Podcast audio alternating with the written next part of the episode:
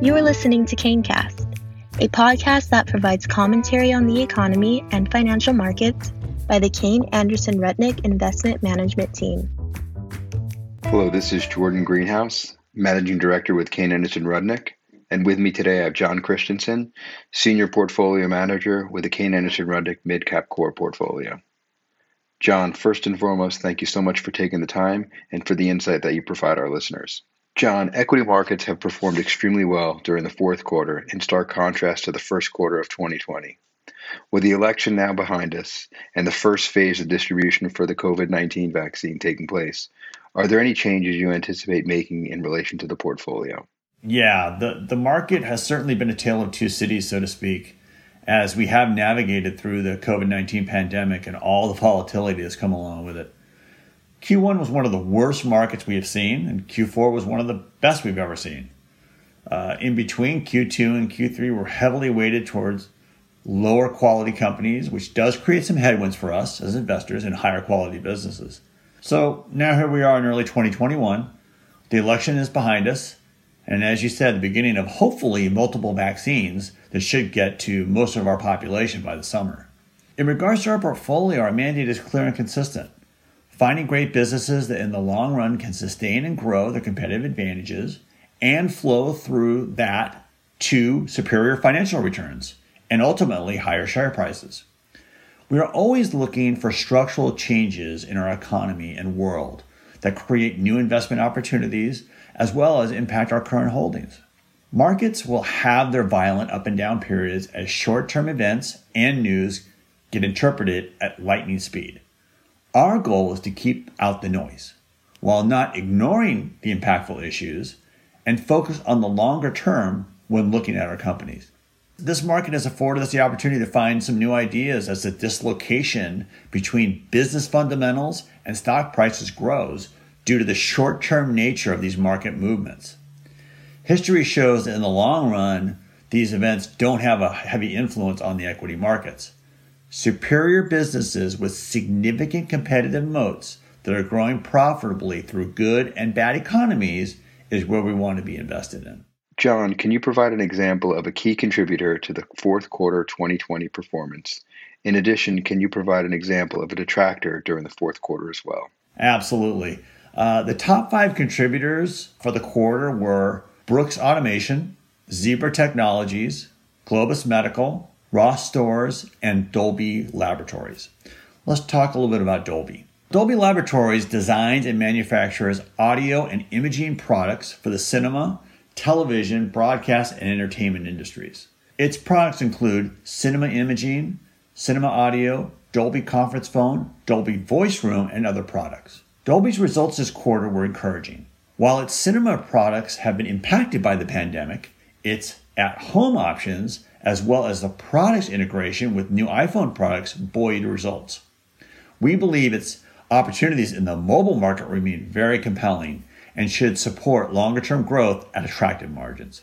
In terms of detractors from the mid cap core uh, portfolio in the quarter, there were Tractor Supply, Moody's Corp, Aspen Technologies, Equity Lifestyle Properties, and Lennox International. Let's discuss Moody's.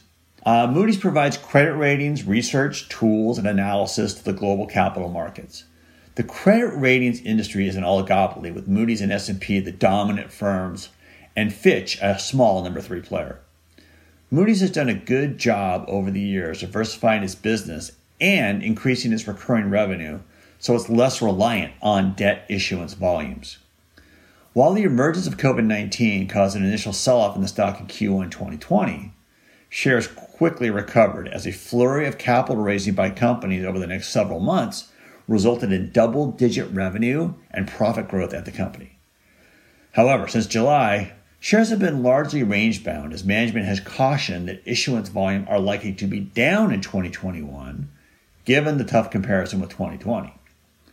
While we acknowledge this likely creates near term headwinds to financial results, we think Moody's is one of the highest quality businesses, so we continue to remain shareholders. John, with the continued accommodative low rate environment, both domestically and globally, can you talk us through what opportunities or challenges you're beginning to see and uncover? Certainly. Obviously, when one thinks of the low interest rate environment, there is the tailwind that presents to companies that run on higher debt levels and their ability to secure less expensive capital to attempt to grow their businesses. This does create some short term headwinds, as usually lower quality companies tend to use debt more frequently. However, this does not always enhance their competitive advantage overall and make them superior businesses. It does put more leverage on their balance sheets and could be a large hindrance should we go through a time like we did with COVID, where the company's liquidity position could become impaired and therefore create capital constraints on the company going forward. Again, this is why we focus on high quality, low capital intense equities that can maneuver through all types of macroeconomic challenges. John, there's been a great deal of discussion around reversion to the mean and value leading versus growth. How does this factor into your investment decisions for the midcap core portfolio and overall process? And what do you feel investors should be most focused on? Well, being a core manager allows us to play a little bit in growth and value areas. Recall that our version of value and growth don't necessarily coincide with some traditional thoughts. We feel our approach to growth is more sustainable and consistent in nature rather than about the magnitude of the growth. Our approach to value is not about broken or turnaround stories, but more about the nature of the industry the business is in. So, yes, there will be times when the traditional growth and value areas excel, and we may underperform during these times. But we believe that longer term, higher quality is what perseveres. Uh, we take a longer term approach that is less cyclical in our focus and more about the structural competitive advantages our businesses have. John, my last question is Since April, markets have been exceptionally strong, leading to an environment of a rising tide lifting all boats. The Russell 2000 and 2500 indexes have between 35 and 40 plus percent of the companies with negative earnings, and in some cases, significant leverage on their balance sheet. When looking at your portfolio, what are some of the considerations moving into 2021 and beyond, and do these factors impact your overall investments? Uh, yeah, I, I think you brought up some key insights into the markets going forward. We have indeed gone through an incredible roller coaster where we, many businesses have struggled to survive and have taken on significant amounts of debt to stay afloat. These are the same companies that got hit hard in Q1 of 2020, and many have surged back to levels not seen before. However, recall that the market is forward looking and it is anticipating that these businesses that are seeing higher stock prices should see a large corresponding rebound in their business. In many cases, they are priced to this recovery. If they do not come through, the market could take the stocks right back down. Again, that is why we focus on companies that can sustain and persevere through good times and in bad. So our mandate remains the same Yes, this pandemic is creating new and interesting investment opportunities for us to explore, but we do so with our long term focus, high quality bias that we have always employed. John, as always, thank you so much for your insight that you provide our listeners, and we look forward to talking in the future. Kayne Cast is the official podcast series of Kayne Anderson Rudnick Investment Management, CAR. This material is provided as a matter of general information and is not intended to be relied upon as a forecast or research. The opinions expressed herein are those of the speakers and are not necessarily the opinions of CAR or its affiliates, are current as of the date and time of the recording, and are subject to change at any time due to changes in the market or economic conditions.